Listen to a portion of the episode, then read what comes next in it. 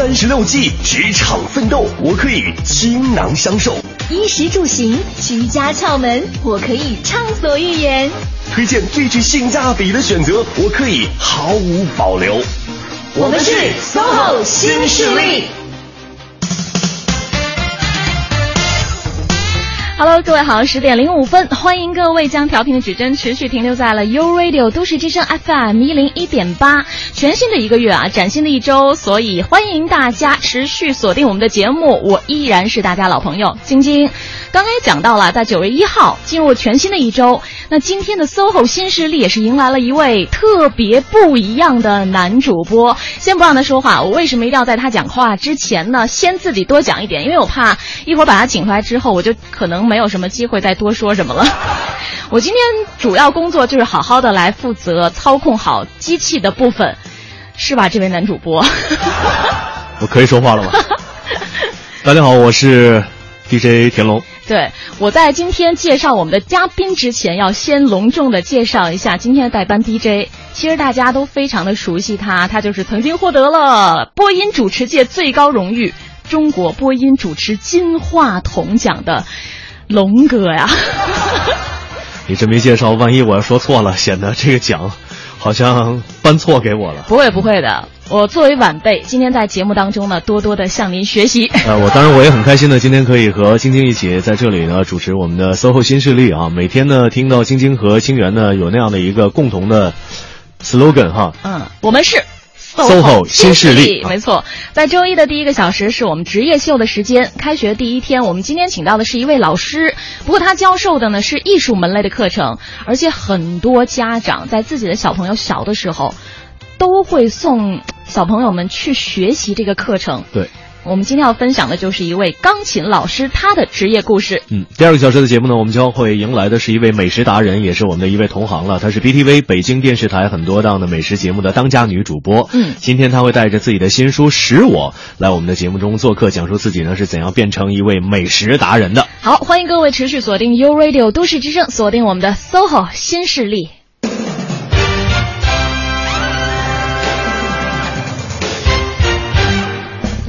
前面铺垫了很多了，在这边就不再继续做铺垫了。嗯、那让我们第一时间掌声请出今天的这位嘉宾。新势力，嗯，没错，我们的钢琴老师张映雪老师，欢迎。欢迎。哎，映雪可以跟我们的听众朋友打声招呼。嗯、呃，大家好。嗯、呃，我其实叫张瑞雪啊。哦，张瑞雪啊，sorry sorry、uh。-huh、那实际上，张瑞雪老师呢，今天做客到我们的直播间当中，SOHO 新势力做客我们的职业秀啊。嗯。呃，非常意义特殊了。今天是九月一号，呃，早晨可能各位上班的时候会发现有一个问题，就是特别堵车。是。很多家长开始送孩子们去学校啊，学校要开学了。而今天呢，九月一号，对于我们这些早已经告别校园生活的成人来讲，其实还挺怀念的。就是，呃，我记得在放完暑假之后，能够再一次回到学校当中和同学们一起啊，应该是特别期待的一个过程。呃，虽然呢，暑假有很多的暑假作业，或者呢，暑假已经玩疯了，嗯、但是这个时候呢，回到学校当中还是有所期待的。所以今天呢，我们在这样的一个开学季的第一天，请来了张瑞雪老师啊，嗯、啊，张老师呢是一位钢琴老师，嗯，所以张老师能不能先跟我们呃自我介绍一下您从事这个钢琴教学的一些经历？哦，我嗯，零、呃、我的第一个学生其实是我大哥的孩子，嗯，当时我刚高考结束，嗯，然后呢，他大概五六岁的样子，然后我就在那个比较长的假期，嗯，然后就尝试了教他学习钢琴，嗯，然后我就其实从那儿开始我就特别喜欢，嗯，然后一直就有陆陆续续的教，然后嗯，我觉得到现在我。我那阵统计了一下，应该有二百多个学生了。哦，不同年纪的，然后小的从四岁，嗯，然后嗯年长的有妈妈级的，有退休的，嗯。嗯，然后跟不同的人分享，然后嗯很喜欢跟别人交流，很有成就感。嗯，这就叫桃李芬芳了。是。啊，两百多个学生。对对对，啊。而且刚刚讲到了自己真正开始从事教授钢琴的这个工作，实际上从你高考结束，大概自己那会儿也就十八九岁的样子，嗯。就已经开始了。嗯到现在有多长时间了？嗯，有十年了。十年的时间，嗯两百多个学生。嗯那张老师看上去还像刚毕业的一样。对啊，好年轻啊，看起来。张老师自己是学习这个钢琴专业的吗？呃，我其实研究生读的是音乐美学，嗯嗯本科呢？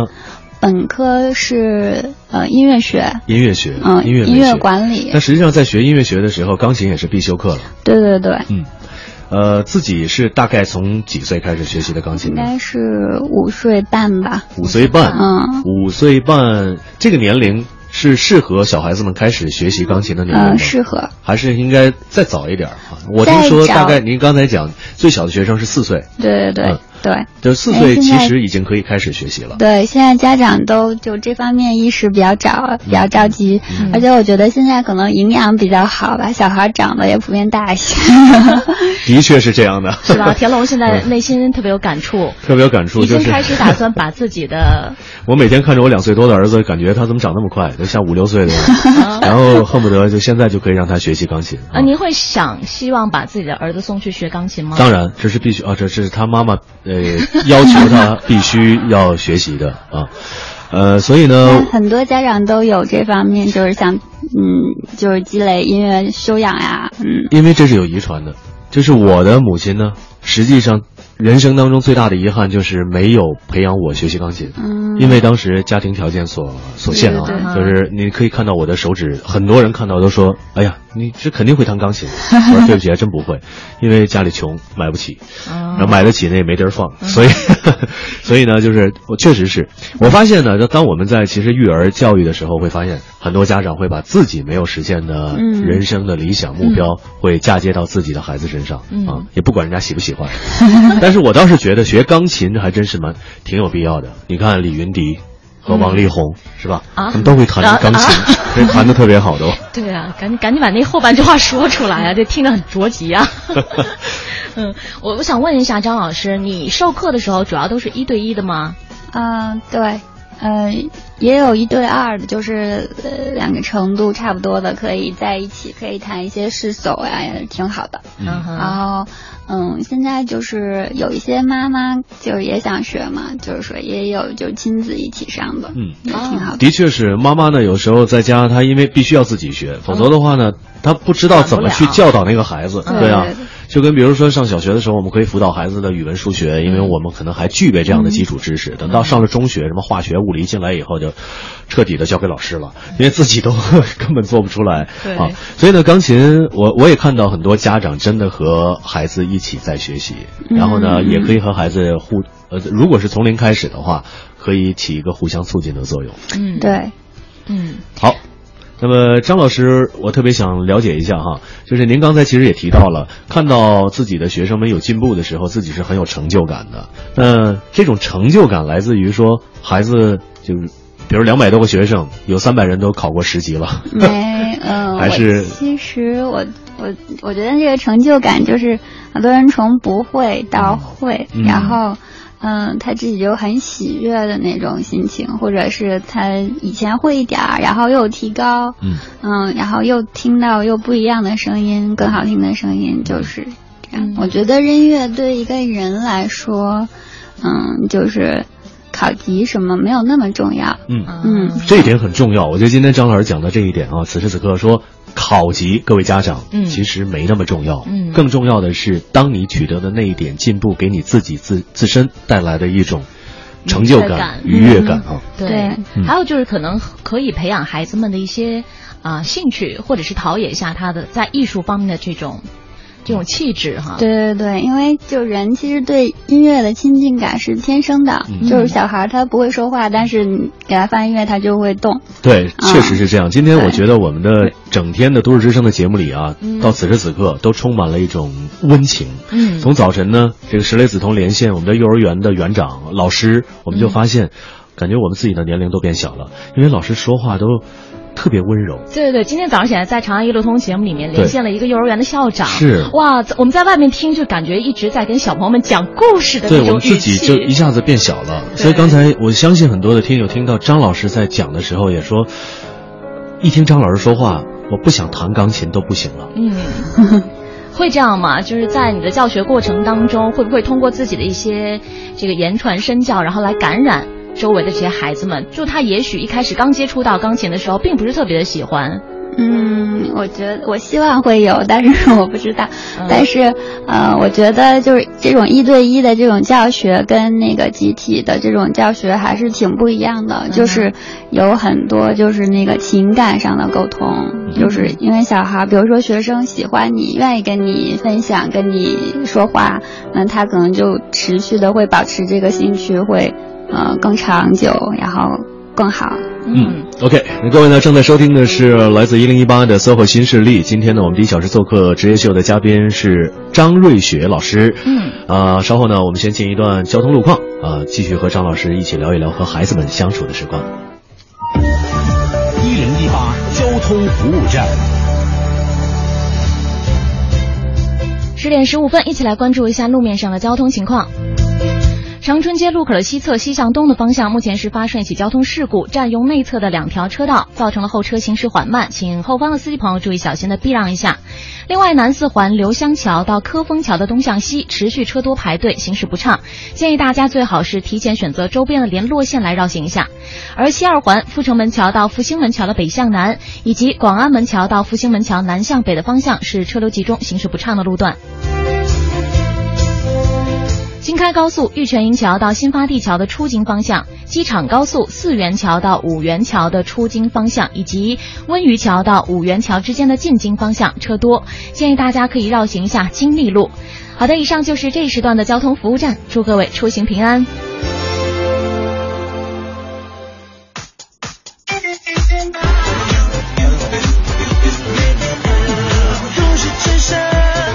生活听我的 FM。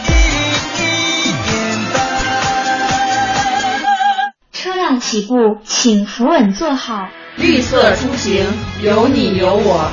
我们是三六八路公交全体司乘人员，在都市之声，感谢您选择绿色交通，保护环境从我做起。这里是 U Radio 都市之声 FM 一零一点八，您现在正在收听的是 SOHO 新势力。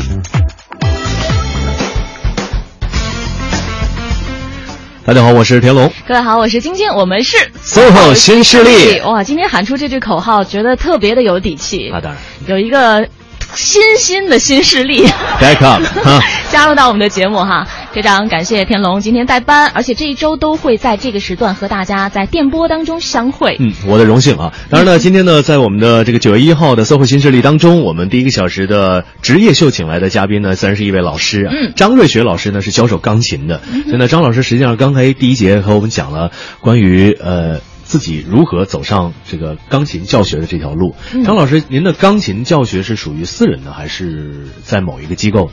嗯，私人吧。私人的，嗯。现在其实呢，这种私人教授钢琴的老师真的是很多很多，嗯。我身边就认识好多，因为嗯。其实中央人民广播电台呢有很多中央音乐学院毕业的，嗯。呃，我们的同事们哈，那然后他们其实副业都是教钢琴的，啊，他们副业都是做主持的，主业是教钢琴的。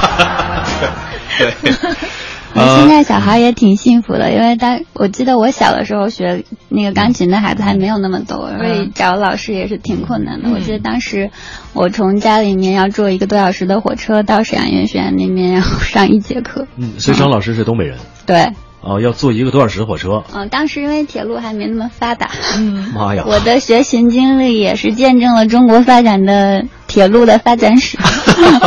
好，其实呢，呃，回来呢，张老师今天是以这个老师的身份来，我们特别想了解一下，现在很多家长可能会关心这个问题，比如我现在就面临这个问题啊，就是如果说我把我们的孩子送到老师那里去，呃，学钢琴的话，那么孩子其实是很难管的。嗯嗯，张老师是通过什么样的方式可以让四五岁的孩子踏踏实实的坐到钢琴凳上，去跟你学习钢琴？嗯嗯，因为就最开始的启蒙阶段呢，最重要的还是培养兴趣。嗯那我最开始其实不会让他坐太长时间，嗯然后可能就半个小时到四十五分钟就可以了。然后呢，然后，嗯，就是会吃点零食，没有没有，带着出去骑骑自行车啊。对嗯，然后会比如说，呃，有好多小的乐器，然后打哦棒啊，就是会穿插在里面。其实小孩很有兴趣，有的小孩就是他会，嗯，就还不会不会不想下课，然后一直要玩的那种，嗯，锻炼节奏感的。对对对，哦嗯。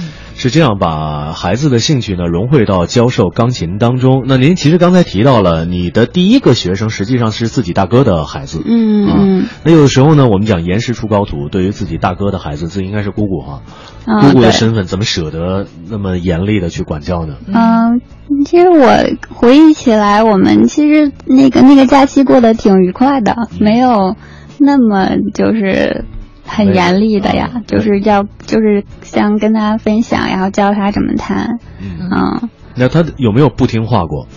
嗯，其实初期我觉得小孩都不会的，因为他还是怀揣着那个好奇心，然后一点一点，要每学一个新的音符，他都会很很有成就感。当时他是几岁？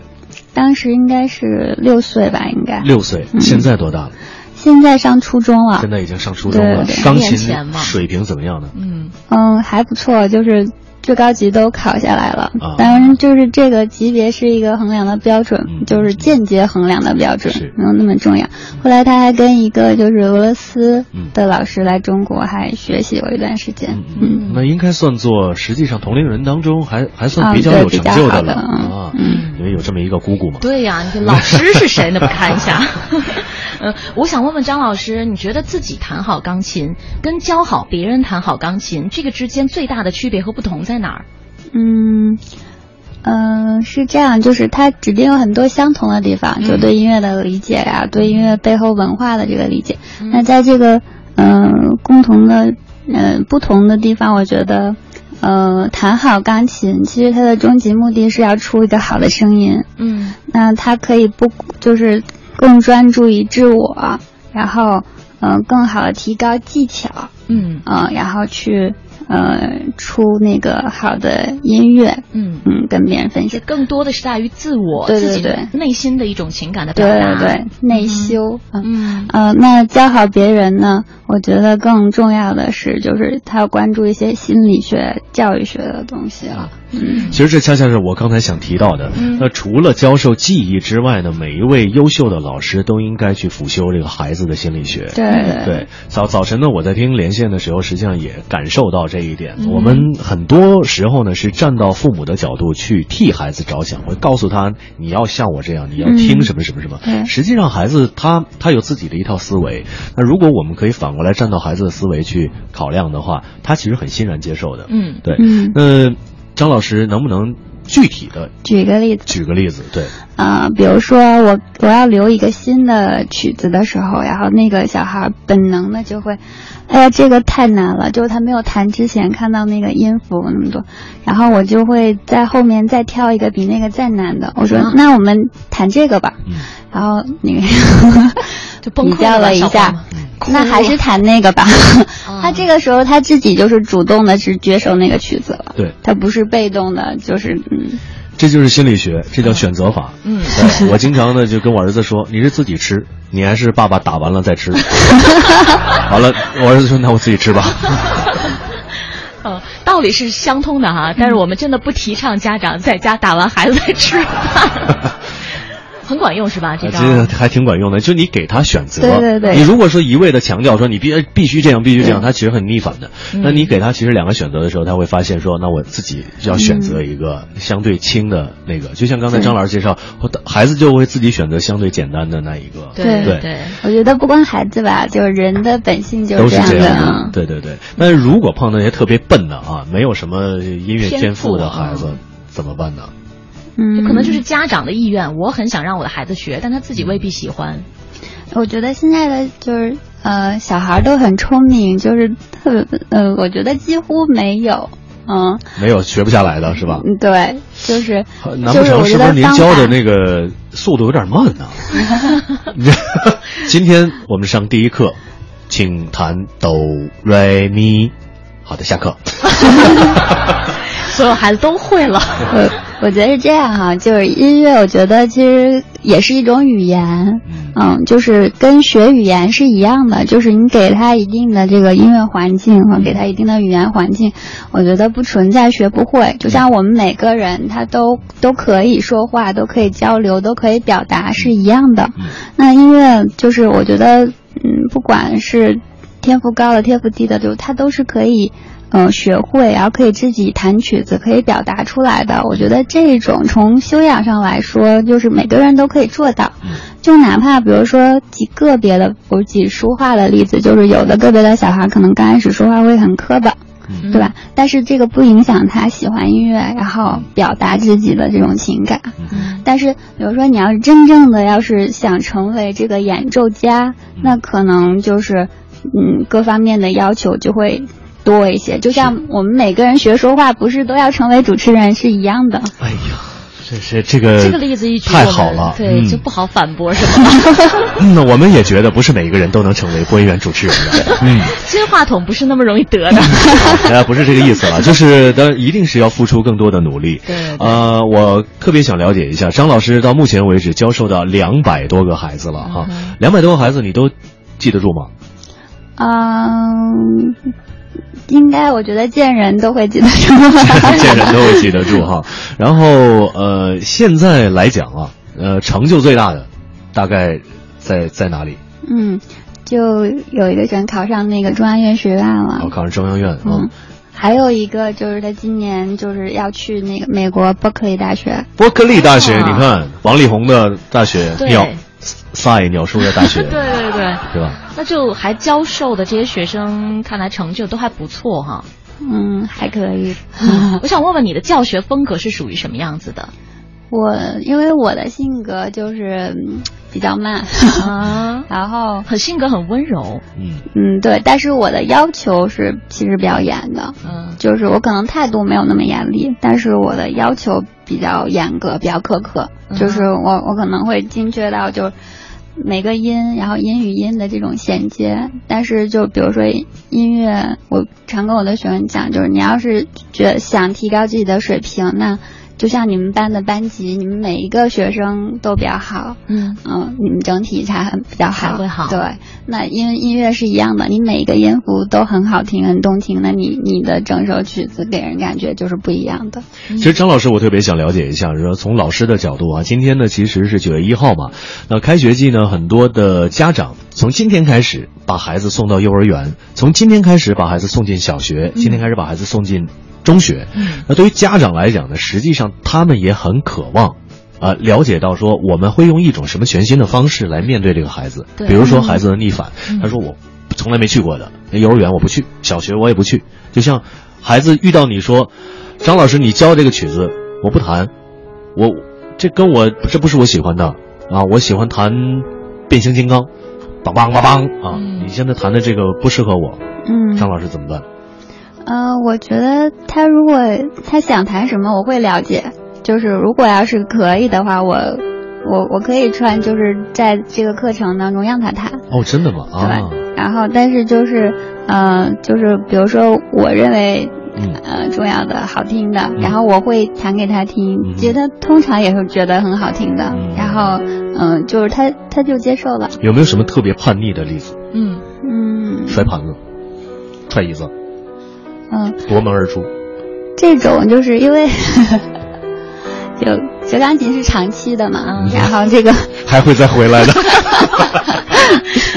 毁坏了是要赔的，嗯，是是这个意思吗？还是说，我觉得一定会有吧？比如说比较调皮的好动的男同学，有酷的，啊，就是。呃，会有，但是就是短时间顺选的课，可能下节课就好了。嗯嗯，就是我觉得这个什么方式，我就想特别想了解，通过什么方式？是你跟家长在沟通，还是说像我一样在外面皮皮带抽一顿 回去？对，花这么多钱，我容易吗？我嗯，这个就是这个长期的这个，如果要是坚持能学下来，就是这种长期的沟通是。非常重要的，不管是跟孩子的沟通，还是跟家长的沟通，还有就是，比如除了我们就一对一的教学，然后经常会，呃，会让他们去参加小型的表演呀，演沙龙啊，然后这种也是挺重要的。就不断的让孩子其实获得自己的一些成就感，对对对，然后嗯，对，然后跟那个其他看看其他的小朋友也是很好的。嗯，好的。那其实呢，刚才呢，我们和张老师又聊了关于怎么样和孩子相处的时光，当然也提到了如何和家长要进一步的相处。啊，我们先进一段服务信息，稍后回来和张老师继续聊。嗯，聆听都市之声，乐。享，快乐生活。大家好，我是曲颖，我在 FM 一零一点八都市之声，生活听我的。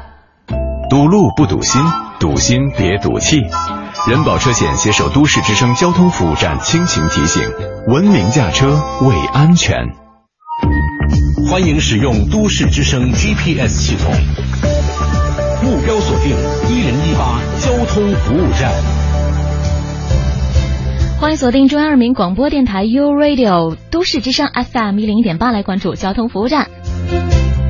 北部地区的北二环德胜门桥到小街桥的西向东，北三环太阳宫桥到蓟门桥的东向西方向，目前看到排队的情况是比较严重的，请大家耐心驾驶。另外，北四环惠新东桥到学院桥的东向西，西北四环南雾桥到中关村一号桥之间的内环方向也是车流集中，行驶缓慢。西直门北大街的进出城双方向目前车多排队，建议大家不妨选择平行的新街口外大街或者是德外大街来绕行一下。京藏高速西三旗到建祥桥之间的进京方向，以及马甸桥到北沙滩桥的出京方向是车多排队的，请各位保持安全的车速车距。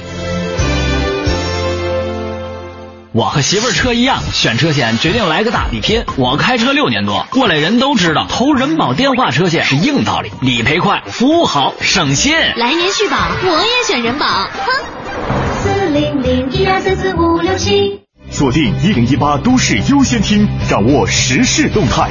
亚之杰奔驰北京中心提醒您，一零一八都市优先听马上开始。你想听的都市资讯，你想听的都市资讯，你爱听的都市资讯，就在一零一八都市优先听，都市优先听。大城小事早知道，都市资讯优先报。这里是一零一八都市优先听，这时段我们来关注一组教育消息。针对中秋节、教师节、国庆节以及开学前后可能出现的送礼风，教育部日前发出通知，再次重申对教师违规收受学生及家长礼品、礼金等行为的六条禁令。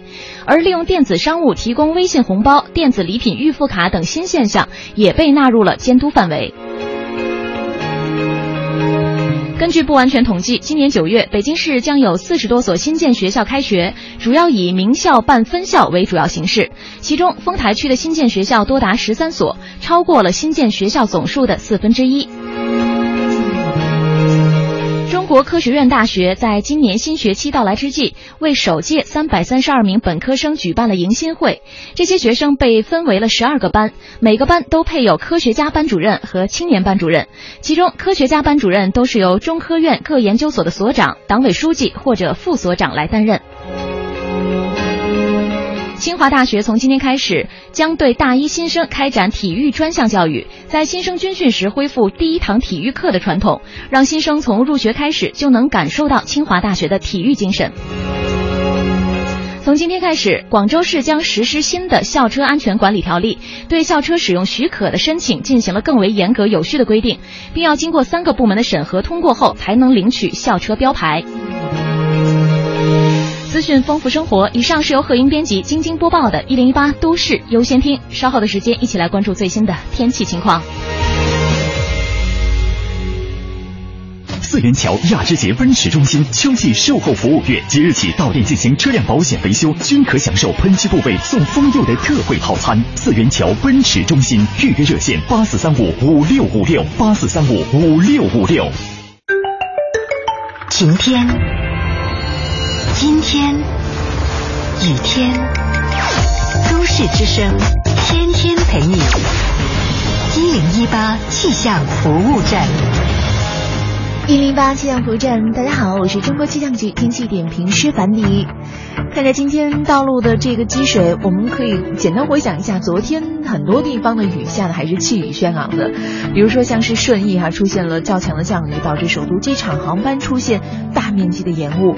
那像这样多雨的天气，北京还会持续两天左右。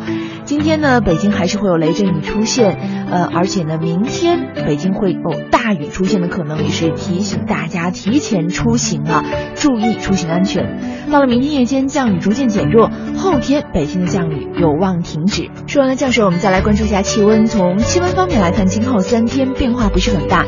今天因为降水比较晚才出现的，最高气温有望达到二十七度。明天下雨，气温比较低，只有二十五度。如果说您还在坚持穿短袖的话，可能有点凉了。四号因为彻底放晴哈，最高气温还可能重返三十度的。但是要提醒大家，九月呢是下半年当中紫外线最强的时段，晴朗天气之下，您还是得注意防晒了。另外也是要提醒大家，这两天日落之后，气温下降很快，那晚上的这个气温可能不足二十度，您晚上还得多盖点了。再来关注一下其他国际大都市的天气情况，像是渥太华会有小雨出现，最高气温二十九度；莫斯科小雨转中雨的天气，十七度的最高气温。以上就是樊迪为您带来的最新消息。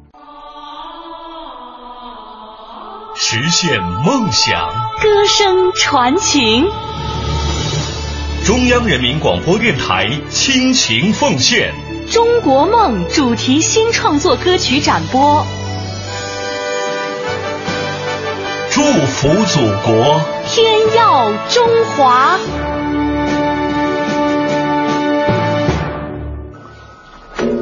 中央人民广播电台 u Radio 都市之声 FM 一零一点八。繁忙的都市需要音乐陪伴着十里长街，平凡的生活，听听我的广播，每天有很多颜色。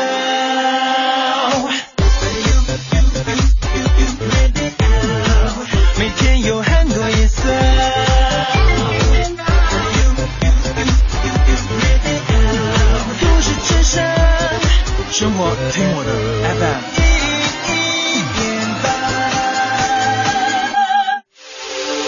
FM。这里是 U Radio 都市之声 FM 一零一点八，您现在正在收听的是 SOHO 新势力。好的，北京时间十点三十六分的时候，欢迎各位回到正在为您直播的 SOHO 新势力。各位好，我是晶晶。大家好，我是田龙。当然呢，在各位在听节目的时候呢，也可以通过我们的微信的公众平台，呃，都市之声来和我们进行实时的互动。今天我们请到的职业秀的做客嘉宾是钢琴老师张瑞雪老师。嗯，张老师呢，呃，有听友已经提出问题了哈，就是如果一开始学的时候，刚开始学的时候，能不能先从电子琴入手？嗯，不太好，不太好。对。哦。我小时候是这样的，哎，就小时候家里没有条件，学我是吧？笑什么意思？不是。我我们年龄差距也没有那么大。哦，对我小时候就学电子琴，学了大概一年多吧。嗯，张老师为什么不好？对，因为嗯，我觉得初期体验是很重要的，嗯。就是它会奠定一个习惯。嗯，那就是你到后，因为呃，电子琴跟那钢琴的就整个的触键感觉是完全不一样的。当你的手指头弹到那个木键的时候，和弹到塑料键的时候，那感觉是不一样的。对，而且反馈力，那人家那个是弹在琴弦上弹回来，你呢是直接摁在电子元件上。对，我说我怎么后来就没有成为钢琴家，没有继续学下去？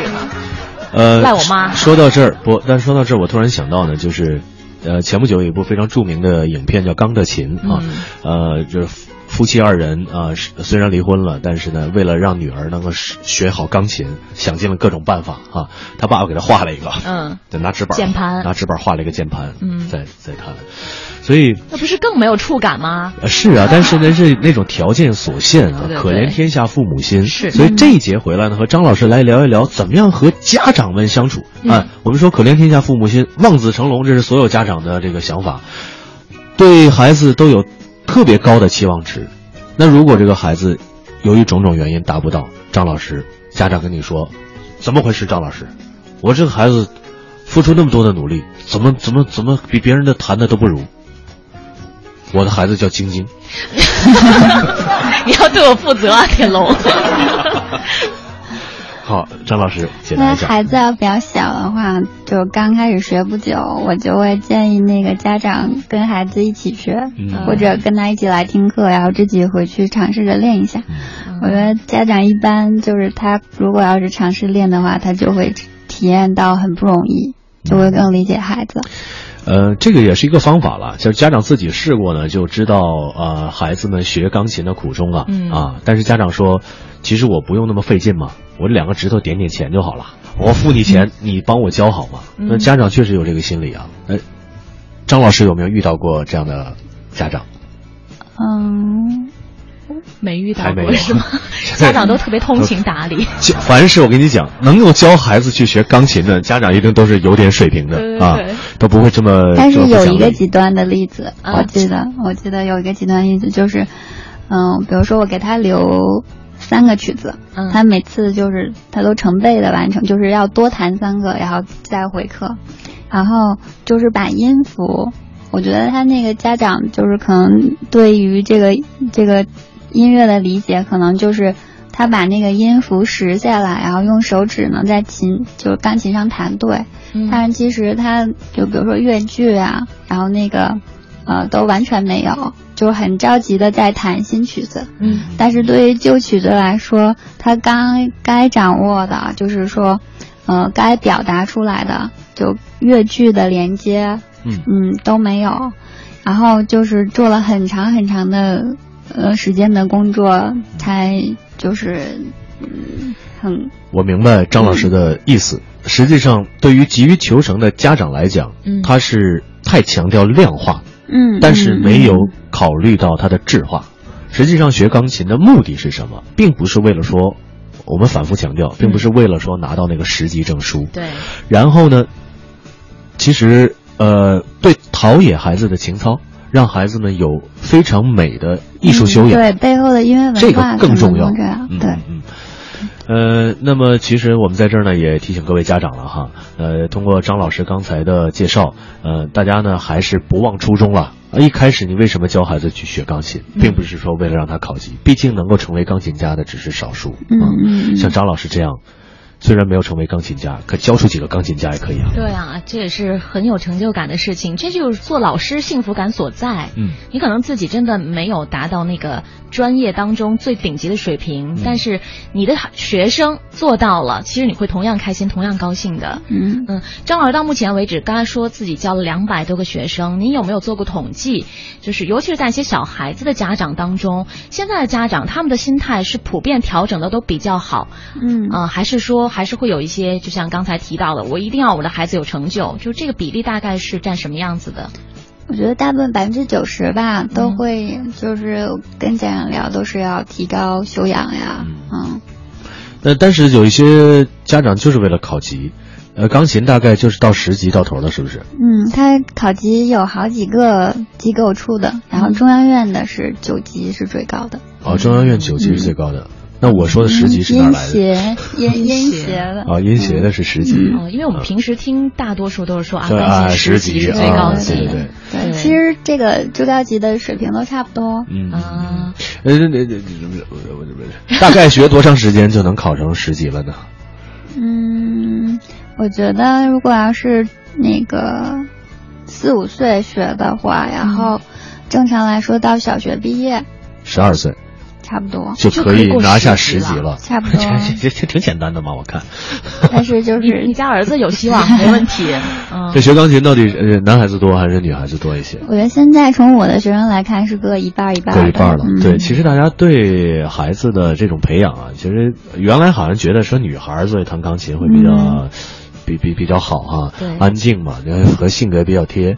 但现在对男生的要求，那恰恰是男孩子特别的活泼啊，上房揭瓦的那种，所以让他学钢琴，反过来可以让男孩子学会安静、有耐心。对对对，嗯嗯，你建议孩子从多大开始学比较合适？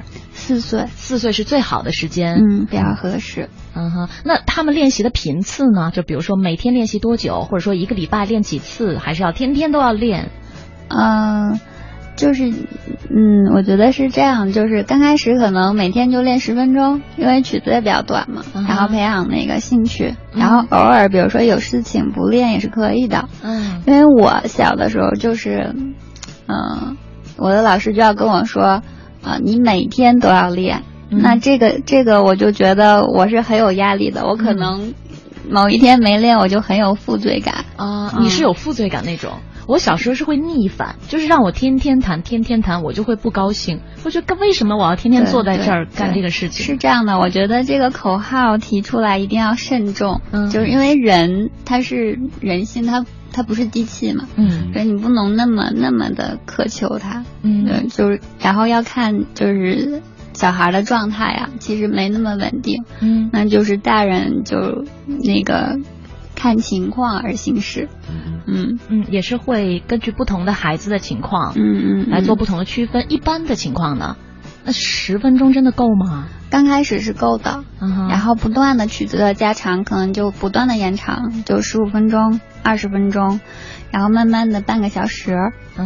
嗯，然后慢慢的四十分钟、四十五分钟，然后到一个小时，因为你曲子长了，可能弹一遍就要五六分钟的。嗯，我来替家长问一个特别直接的问题啊，嗯、呃，张老师一般教一节课，呃，是一个小时，嗯，大概一节课授课的那个费用是多少？嗯，嗯、呃，我现在是呃三百，三百，嗯，现在是三百，嗯，曾经是六百，曾经 啊，打了五折是吧？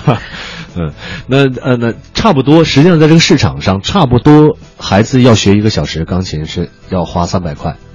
对，嗯，现在一架现在呃入门级的一架钢琴大概是多少钱？嗯，呃，最普通的可能一万多。最普通的一万多。嗯，妈呀，觉得有点 没有了。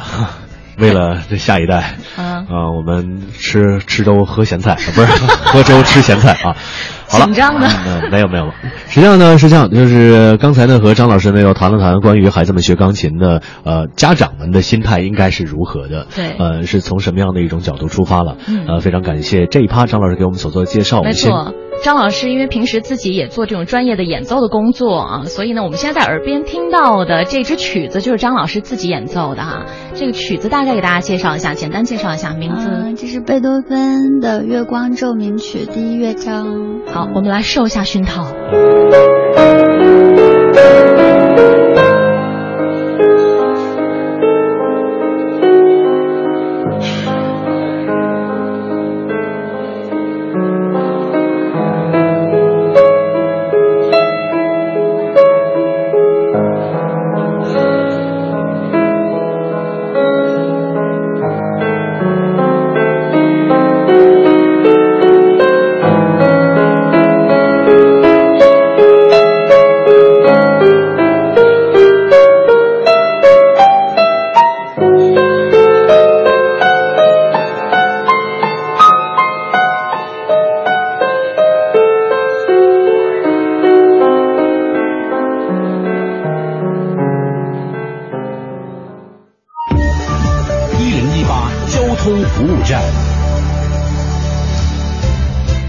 好，欢迎锁定中央人民广播电台 U Radio 都市之声 FM 一零一点八，来关注这一时段的交通服务站。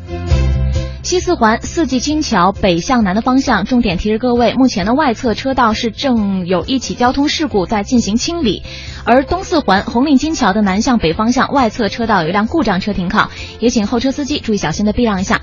另外，东二环东便门桥到建国门桥南向北的方向，朝阳门桥到建国门桥的北向南也是车多排队，行驶缓慢的。东三环金广桥到双井桥之间的北向南，东四环东风桥到四惠桥区的北向南，以及东五环化工桥到远通桥南向北的方向都是车多、行驶缓慢的路段。而西长安街的西向东排队的情况，现在看起来仍旧是非常的严重，建议大家可以适当来选择前三门大街绕行一下。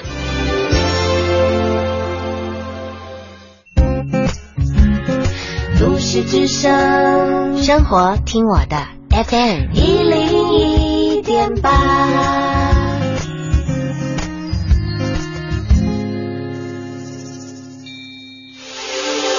这里是 U Radio 都市之声 FM 一零一点八，您现在正在收听的是 SOHO 新势力。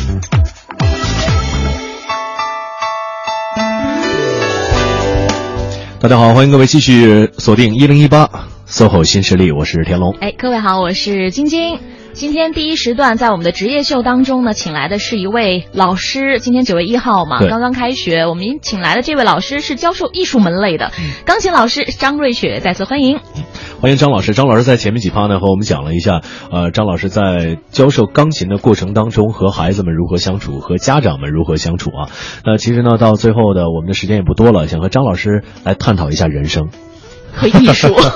探讨一下人生啊。嗯 其实呢，说到呃家长为孩子们来谋划这个学钢琴的这样的一个初衷啊，想法是为了让孩子能够从小受到艺术熏陶。为什么说只有学钢琴才能受到艺术熏陶呢？我觉得那个是特别有气质的。张老师自己是从小被要求学钢琴，然后自己现在教授钢琴，嗯，就是和其他的艺术门类比较起来的话，为什么说学钢琴才能够让孩子享受到艺术熏陶？嗯，我也想过这个问题，就是比如说按照常规的思维，就是唱呃钢琴的体积那么大，又不好搬动，又不好携带，它为什么在就是现在这么普及？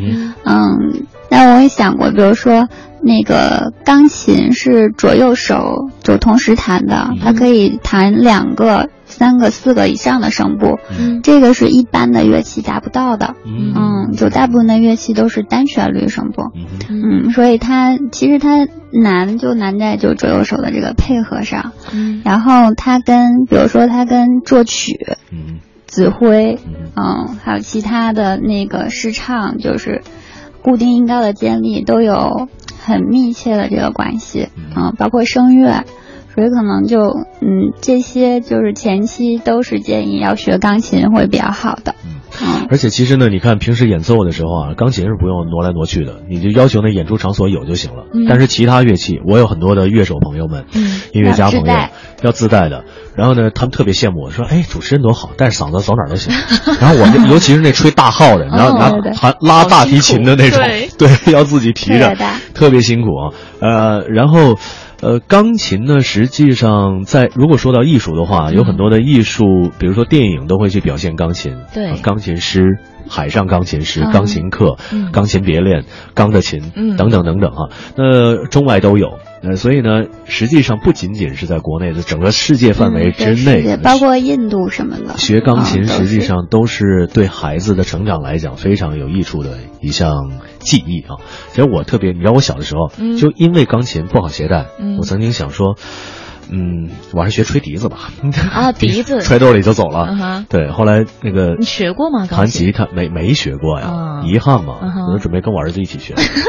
哎，很好哎，这种亲子体验课，我觉得是特别好的一个想法。张老师给打五折啊，教两个人收一分钱。嗯，嗯呃，说到今天请到的这个张瑞雪老师呢，和我们一起谈一谈。张老师，我现在特别想了解一下您此时此刻拥有这项弹钢琴的技能的内心感受是什么？您觉得您自己是一位专业的教师，还是说您是一位能够聆听那些学钢琴的孩子们的一个合格的听众？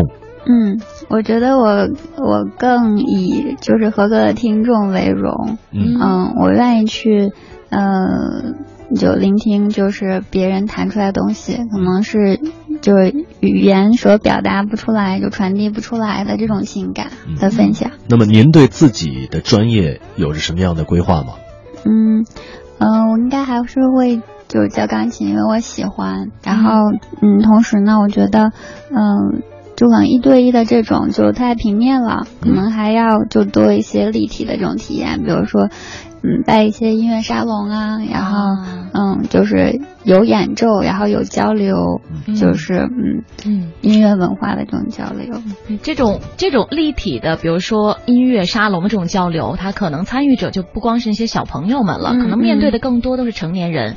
所以我们这边也有听众朋友就想问哈，他说我三十多岁了，还能学钢琴吗？还有希望学到九级吗？嗯，我觉得可以，没问题。但是就我觉得，嗯、为什么一定要到达九级呢？嗯，嗯，他就是这个意思吧，还能会弹得很好嘛？因对，可以，可以，可以的。嗯，我们就之前，嗯，两周前吧，可能刚举办了一个，呃，贝多芬主题的这个音小型的音乐沙龙，有很多的就是退休的那个，嗯、爷爷奶奶级的这种来参与，就弹得很好了，就月有一个也可能七十二岁，嗯，然后那个背那月光奏鸣曲三个乐章都可以背下来演奏。